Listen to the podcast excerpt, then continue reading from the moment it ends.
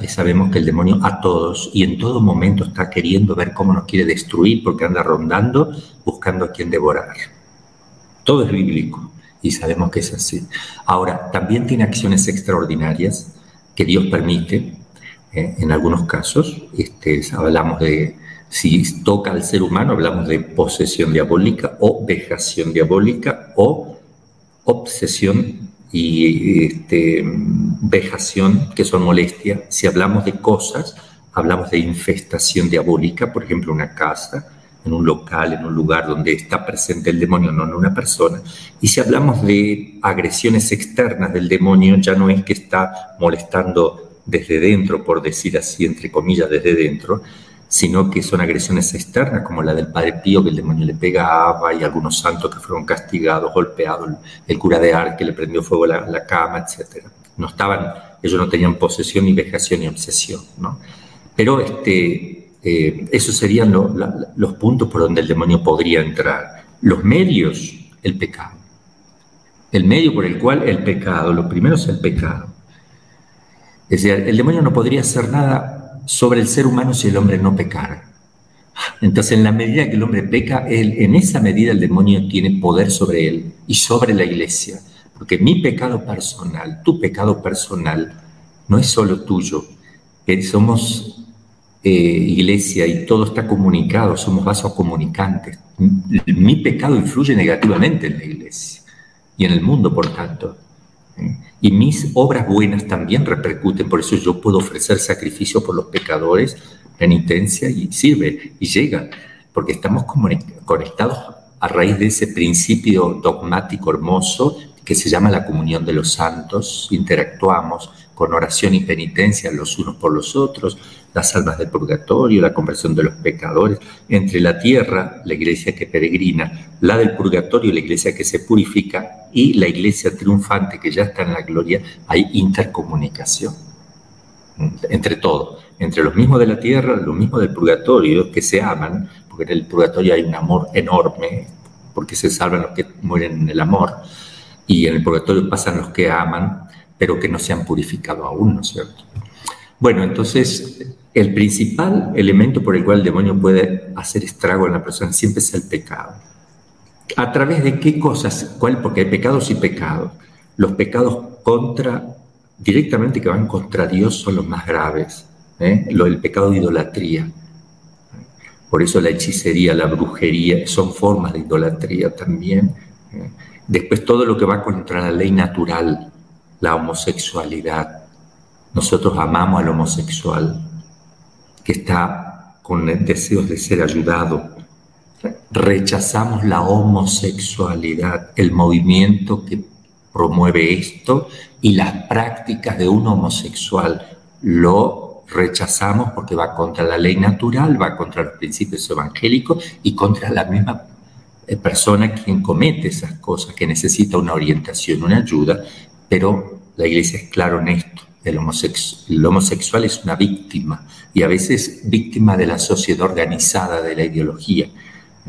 Después, la vida, que hay que respetar desde el momento de la concepción, todo lo que va contra la vida, eso es gravísimo. es una persona que mata, y yo me refiero al aborto, que no hay que excluirlo, ¿eh? principalmente, es darle sangre de inocentes a Satanás para que él tenga poder sobre mí y la iglesia.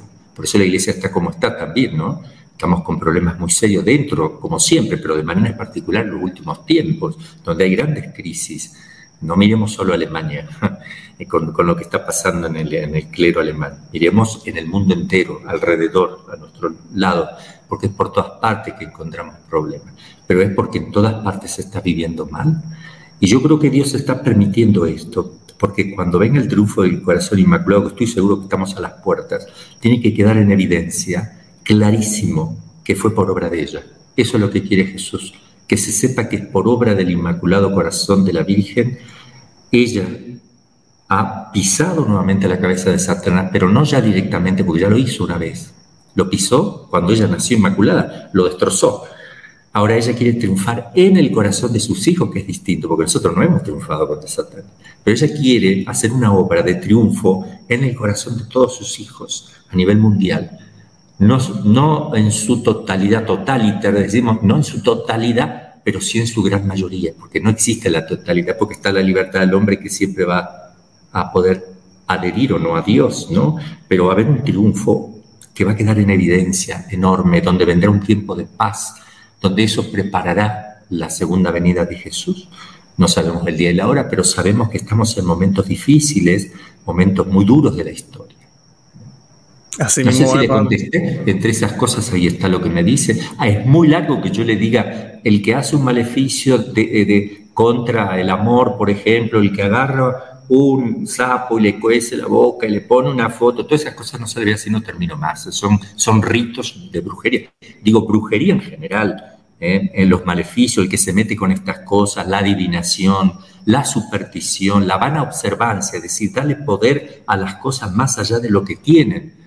Un cuarzo, a ver, una piedrita, la piedrita es bella, la puedes usar como piedrita bella, pero si tú crees y le empiezas a dar ese poder porque se lo atribuyes, de que esa piedra es capaz de cambiarte tu suerte, entonces estás haciendo lo que llama la vana observancia, le estás dando un culto a la materia y eso ofende a Dios, que es el creador de las cosas.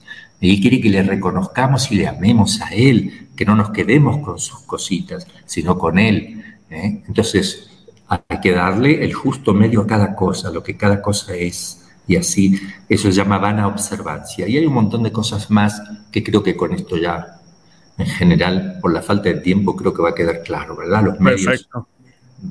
Perfecto, padre. Padre, le pregunto, las, las obses no las obsesiones, las posesiones, en su experiencia, porque siempre esa es como la pregunta que posiblemente la han hecho muchísimas veces. ¿Es común? ¿No es común? Eh, el ver eh, posesiones, posesiones demoníacas. Bueno, este, las posesiones son menos común que las vejaciones. Vejación hay más y obsesiones hay muchísimas. Vejación hay muchísima, mucha gente. Posesiones hay menos. El tema es que yo cuando me refería, muchas veces me han preguntado, yo he dicho, yo he atendido muchísimos casos, pero muchísimos, miles.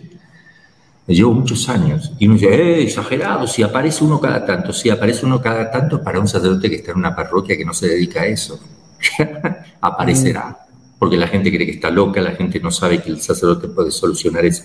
Pero uno que se dedica como exorcista, que se hace, ya, ya le conocen los psiquiatras, los psicólogos, lo conocen otros sacerdotes, otros obispados de otros lugares.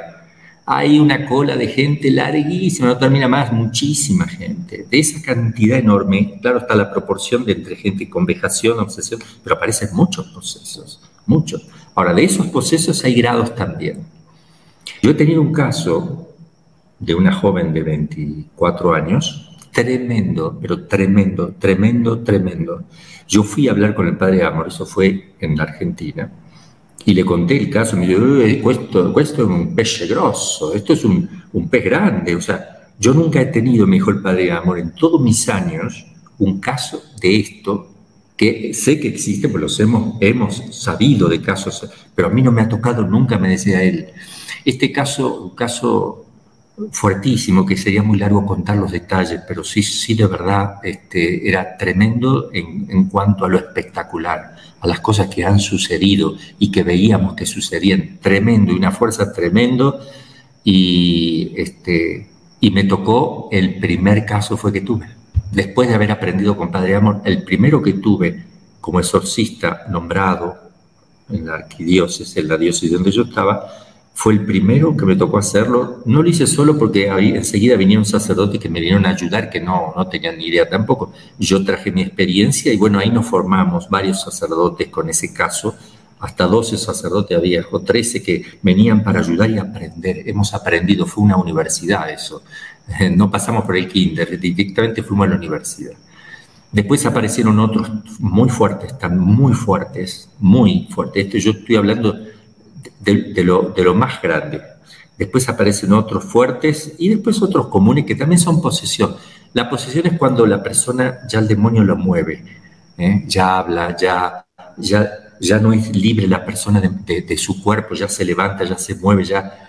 O sea, eso se llama posesión porque está tomando al todo el cuerpo, no el alma, el alma no, pero sí de alguna manera donde está el cuerpo está el alma, pero no directamente no se mete en el alma, no puede el demonio meterse en el alma. Solo si yo peco destruyo a Dios que está en mi alma. Y es tremendo eso, eso lo puedo hacer yo nada más si peco mortalmente. Pero el demonio puede solo meterse o influenciar hasta los sentidos internos.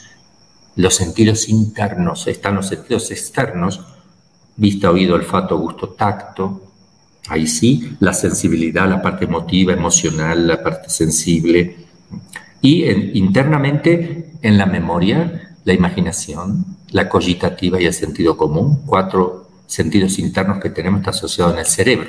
Desde donde opera el demonio, opera desde el, intelecto, desde el cerebro actúa para mover todo el cuerpo. No es que él está informando todo el cuerpo de una persona como lo hace el alma, que le da vida a todo, está actuando desde un punto ¿eh? aplicando su acción operativa desde el infierno mismo, que no se sale del infierno, desde allí actúa, como si fuera un control remoto, porque el mm. demonio, los ángeles actúan a distancia, aplicando su acción operativa en la persona que está ahí, haciéndole daño. No dejan el infierno, jamás lo dejan, ¿eh? no pueden ellos salir. Pero pueden aplicar desde ahí acciones afuera, y es cuando se toman posesión ¿Quién está ahí? Satanás, ¿qué haces aquí? Tengo poder, me metí por tal cosa. Está actuando ahí y no deja de estar en el infierno porque ellos no tienen, es un espíritu, no tiene límite. El espíritu no, es que está en un lugar y acá, si está allá no puede estar acá. No, ellos están no tienen las leyes nuestras de la corporeidad, por tanto, de la materialidad, por tanto, no están en un lugar concreto, no se ubican entre dos cuerpos como nosotros. El ubi no lo tienen ellos por ser ángeles.